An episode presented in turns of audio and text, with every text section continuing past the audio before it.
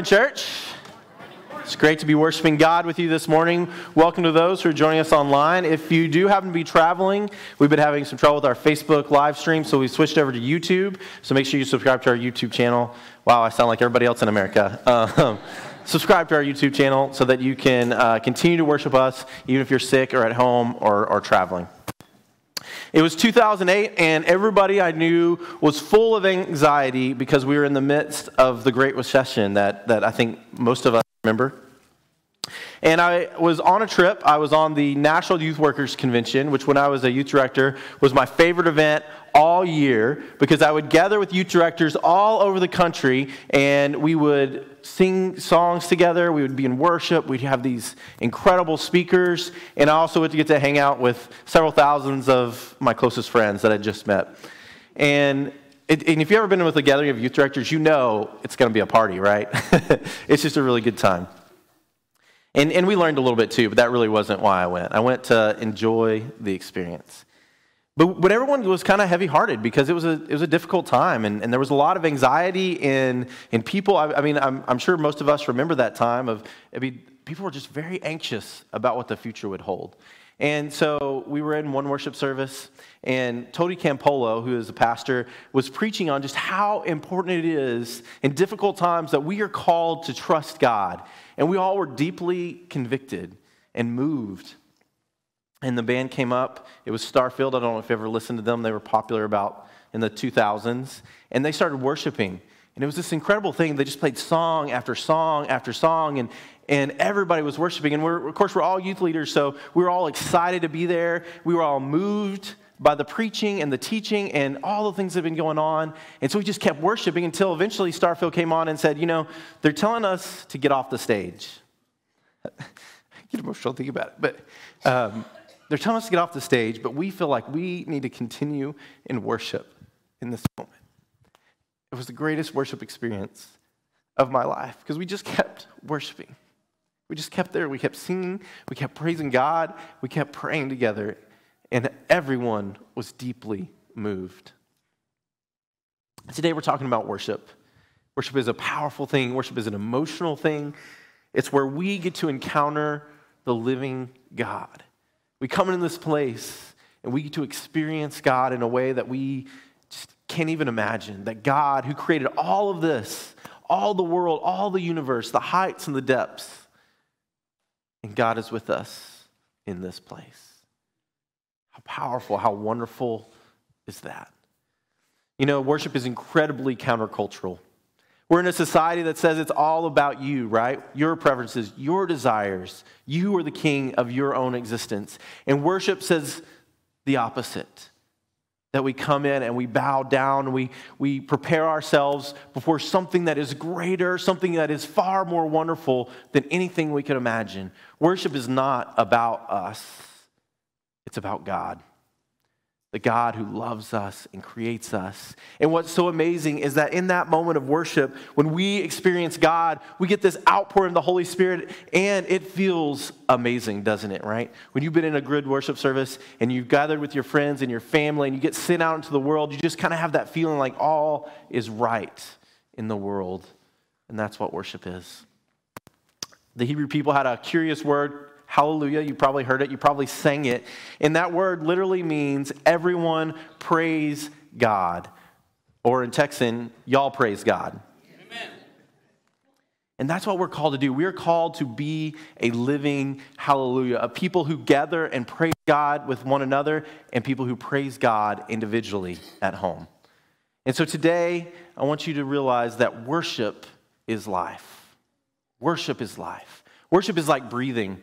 I don't know about y'all, but I am all gunked up with allergies. Anybody else struggling with allergies right now? And I'm just having a hard time breathing. And when you cannot breathe, it's hard to thrive, right? When you're all junked up because of your allergies, it's hard to thrive. Worship is like breath. If you're not worshiping, it is hard to thrive. You know, there's all those slogans that say something like music is life or football is life Coffee is life. Anybody have a shirt like that? Worship is life. So live praising God. Our scripture today comes from uh, the book of Psalms. Psalms is in the middle of the, of the Bible, and if you brought your own Bible, I invite you to get it out. Follow on your phone, it'll be on the screen. However, you would like to join us in reading Scripture. Psalms, some of them uh, are attributed to David, but they were the book of worship for the people of God, for the people of Israel. And oftentimes these would be sung and they would be recited in worship, and they're deeply important to the people of Israel. Psalm 95, starting with verse 1. The first word is come. Now you have to imagine, maybe close your eyes and imagine that you are in front of the tabernacle or you're in front of the temple and there's this great procession of people and they're coming in from the from the outside outer gates in towards the holy of holies and as you get deeper into the temple deeper into the tabernacle it's more important and it's more holy right and so you're getting closer and closer to the presence of God because the people of God believed that God resided, that God physically resided in the temple. And so they would, there would be this procession and, and musicians, and they'd be singing and, and chanting, and, and it would just be this great moment of worship as they entered into the temple. So, the first thing about worship is we have to come to worship. So, we need to come into the place, the holiness. And it says, Come, let us sing out loud to the Lord. Let us raise a joyful shout to the rock of our salvation. Now, that might seem like meddling to some people, right? We need to sing loudly to God. We need to, they, they even shouted. Did you catch that? It says, raise a joyful shout. Now, there might be even people who might get annoyed if people started shouting praises out to God, but that is what the scriptures tell us to do. You know, contemplative worship is great. There's going to be times where it's great to sit in silence and be with God, but worship should also be a joyful experience. It should be something we want to, to share that exuberantly and loudly and praise God with all that we have and all that we are. Let's come before Him with thanks and let's shout songs of joy to Him. Part of worship is gratitude. Are you grateful for the things that God has done in your life? Are you grateful how God has moved for you and in you? And we need to show gratitude back to God, and that's part of praise. The, earth, the Lord is great and the great king over all other gods. The earth's depths are in his hands, and the mountain's heights belong to him. The sea which he made is his, along with the dry ground, which his own hands have formed. The Lord is great and a great king all over, over other gods. I think about, I think about in that time when people literally had idols that they would worship, little things of wood and stone, right? And so, what this scripture is telling us, allergies, um, what this scripture is telling us is that God is greater than those other gods. Now, that may be hard for us to kind of identify with, right? We, does anybody have a little idol of another God in their house? At least we don't want to admit it, right? if we do. But we have idols, don't we? Netflix, social media, money, love, lust, sex. We've got plenty of idols. And what this scripture is telling us is that God is greater. And yet, why do we spend more time in our life worshiping those things than we do worshiping God? God is greater. It says that the earths are in his hand, the depths are in his hands, and the mountains' heights belong to him. The sea which he made is along with, along with the dry ground, which his own hands formed. I think about all that God has made, how wonderful our planet is, how big it is. My daughters like to watch this thing called Drain the Oceans on Disney Plus. It's a National Geographic. Has anybody seen that? And it's, it's really amazing as they drain the oceans, and you, you realize how deep the oceans are and you think about how tall the mountains are. And you think about how grand and how big the universe is. And the God who created all of that is worthy of our worship. And the God who created all of that wants to spend time with us. And so, what is our response? Then it continues Come, let us worship and bow down. Let us kneel before the Lord our Maker. So now imagine this great procession has come before the Holy of Holies in worship, and then the whole community kneels or bows before God. That was a sign in the ancient world of respect, right? If there was a lord or a king, you would kneel before them, or maybe even like just lay on the ground and grovel, right? Now, we don't tend to do that, But if that's the posture you need to worship God and to realize that God is sovereign, sovereign and God is holy, then by all means kneel or lay on the ground and know that God is awesome. What is the posture of your heart? Because even if we don't physically kneel, our hearts need to bow before God. So when you come in this place to worship, when you worship God on a daily basis, what is the posture of your heart? And if you, like me, struggle with giving your life in submission to God, maybe it's time to get on your knees and pray. Maybe it's time to lay on the ground and, and beg God for forgiveness. To get your heart right, sometimes your physical posture needs to set you towards God. Come, let us worship and bow down. Let us kneel before the Lord our Maker. It goes on to say, He is our God, and we are the people of His pasture, the sheep in His hands. So in worship, we follow the shepherd. And then it goes on to say, If only you would listen to His voice right now. And so, reminding that part of worship is to listen. We have to listen. Jesus is the shepherd, right? And we are the sheep. And if the sheep don't listen to the shepherd, they go astray. And so God is telling us that in worship you come and you listen. And this is what happens if we don't listen. It says, Don't harden your heart at Meribah like you did when you were at Massah in the wilderness, when your ancestors tested me and scrutinized me, even though they had already seen my acts. For 40 years, that generation, I despised that generation, and these people have twisted hearts. They don't know my ways. The psalm is referring to two very specific acts where the people of God were complaining because they weren't thirsty. They weren't trusting that God would provide. And so the word Meribah and Massah means quarreling and testing, right? And so there was this quarreling and testing that was going on with God. And so Moses goes down, and, and God had told Moses, Speak to the rock, and the water will flow. And Moses, in his frustration, hits the rock with his staff you may be familiar with this passage. And this is the reason that Moses isn't allowed to go into the promised land, is because of, of that moment. And then the, the talking about the 40 years in the desert is talking about when they sent the 10 spies into the promised land and or the 12 spies and 10 of them came back and said oh we can't do that. Those there's giants there's all these powerful armies they've got big walls. We cannot win. And then the two spies who are like but we've got god on our side. And so, what the psalmist is saying here is that we need to choose who we're going to listen to. Are you going to harden your heart against God and listen to the voice inside your head, or the voice of everyone else is saying, the problems are too big, the walls are too high, the giants are too great? Are you going to harden your heart? Or in worship, are you going to soften your heart? And through the power of the Holy Spirit, listen and follow God like the two spies, Jacob I mean, Joshua, sorry, and Caleb, who said, We can do this. God is on our side. We can do anything with God if God is on our side.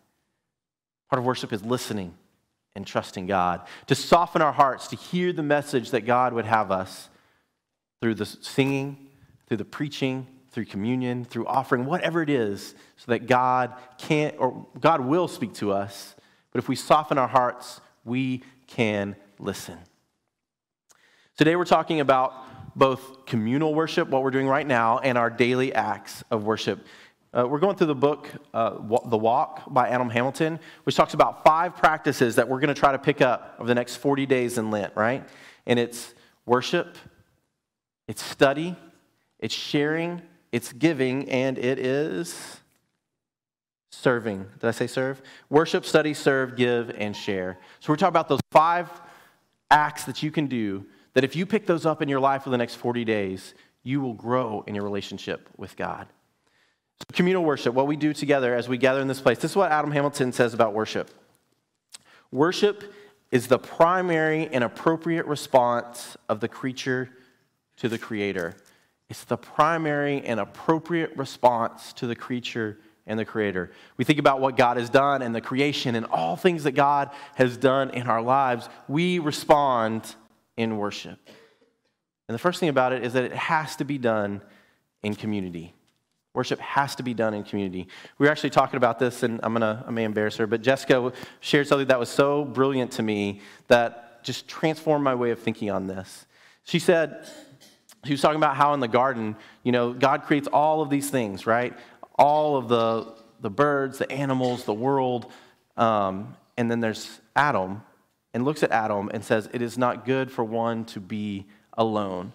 And, and the part that was so transformative to me is that Adam had God, right?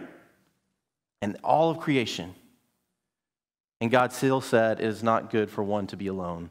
It's almost as if God is saying, It's not just enough for you to have this relationship with me, that we need each other, that we need to be in relationship, that we need to gather together. And in fact, Jesus says, Where two or three gather in my name, I am there also. When we gather in this place, yes, God is with us always. In fact, what we believe as Christians is that we have the Holy Spirit with us. But when we gather in this place, whether it's two or three or five or 100 or 1,000, God is present and something happens. It's a mystery. It's amazing. I don't know what it is, but the Spirit starts moving in our hearts and our minds, and we are transformed. You can have a relationship with God without coming to worship, but it's not the way it is meant to be. Gather and worship together. And we gather on the Sabbath. Now, the original Sabbath was Friday and Saturday, but because of the resurrection, Christians moved the Sabbath to Sunday. And so we gather every week. And so I'm going to ask you to make a commitment to be here. If you're a partner, if you're a part of Rockbridge, we are called to show up. I want you to get you an A in your attendance with God. Not that this is about your salvation, but I want you to show up. Your life will be better if you make worship a priority. The people's lives around you will be better. The people in this room, their life will be better. And if you're doing what I hope you're doing, which is inviting people to worship, and that's the one day that they agree to come and you're not there, then they'll be missing out on your presence. We need to gather in community because that is the appropriate response from the creator, from the creation to the creator. When we come to this place, we come into the presence of God. We heard in the scripture that, that, uh, that, that talk as they move closer to the heart of God. That's what worship is, is we are moving closer to the heart of God in worship. Do you feel it? Do you feel the tangible presence of God as you worship? And it's the whole experience. You know, worship starts the moment you enter those doors at the back. It's part of it is being greeted and saying hello to your friends or your new friends. Part of it is going getting a donut and coffee and then coming into this place and Josh lifting us up or whoever's leading in worship, praying to God, singing praises. It's the children coming and sitting up here and learning about God. It's even the announcements. It's the offering that we give back to God. It's the, it's the scripture. It's the sermon. It's coming to the table and meeting Christ. And then it's responding to the word and the benediction and being sent out as the people of God to do the work of God. We come into the presence of God. And we need to worship with passion. Now, it's not my responsibility to tell you what passion looks like, right?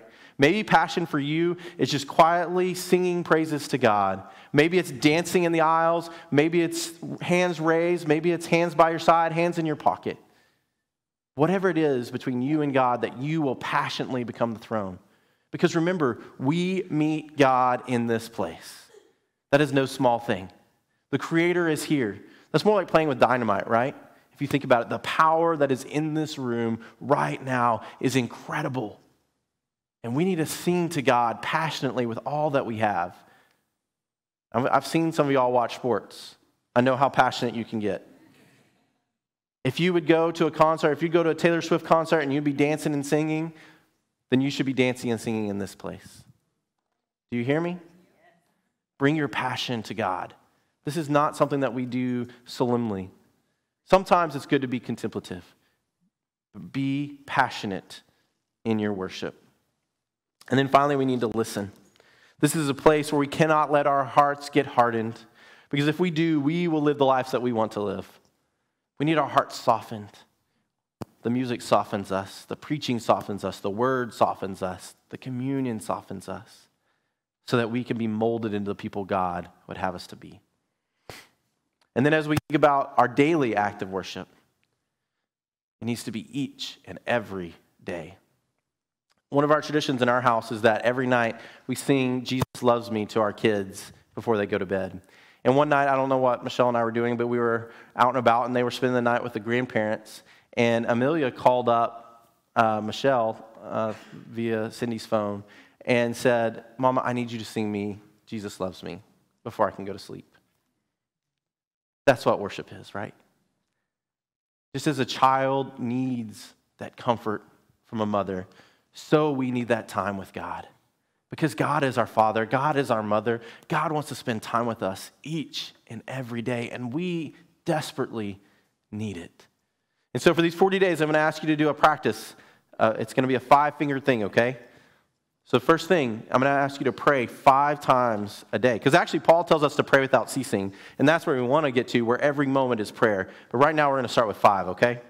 So, five times a day. The first time is I want you to pray right when you get up. What you do when you first wake up sets the priorities of your day. So, even if it's one minute or five minutes or an hour, I don't care what it is, the first thing I want you to do is to think about God. Then I want you to pray three times throughout your day at breakfast, lunch, and dinner. Breakfast, lunch, and dinner. And just think about and be grateful. If you're eating, maybe you're fasting, I don't know. But if you're eating, you can give thanks for the things that God has given you and for the family you have and for the people you have around you. Three times a day, pray as you eat. And then uh, before you go to bed, I want you to pray. And this is a time of reflection to look back on your day and say, Did I serve God today? Did I do what God has called me to do? And maybe even spend a moment in confession for the mistakes that you've made. Five times a day morning, breakfast, lunch, and dinner, and at night. That practice will help you grow in your faith and your relationship to God. The other part of that is I really want us to focus on our gratitude this Lent. What are you thankful for? Did you know that people who are grateful are more healthy than people who are not? That if we could bottle it as a medicine, we'd be more healthy as a society. It's something that you can start practicing day in and day out, and start your practice with being grateful to God for what God has done in your life. A few weeks ago, as we talk about what it means to how worship is life and how we're called to live praising God, a few weeks ago, one of our young ones, we were doing communion, came up and took communion with her mom went back, sat down, was sitting in her mom's lap. Then a few minutes later, saw people were still taking communion, crawled out of her mom's lap, and went and took communion again. Went and sat back down, taking communion. So she got up a third time, walked up, and took communion a third time. Guys, that is how we're called to worship. Children speak so true. Keep coming back. Keep experiencing the grace of God. Worship every single day. And especially on the Sabbath, let us gather together and sing praises to our Creator. Let us shout loud songs. Let us dance with exuberance. Let us share our joy with one another because worship is life. In the name of the Father, and the Son, and the Holy Spirit. Amen.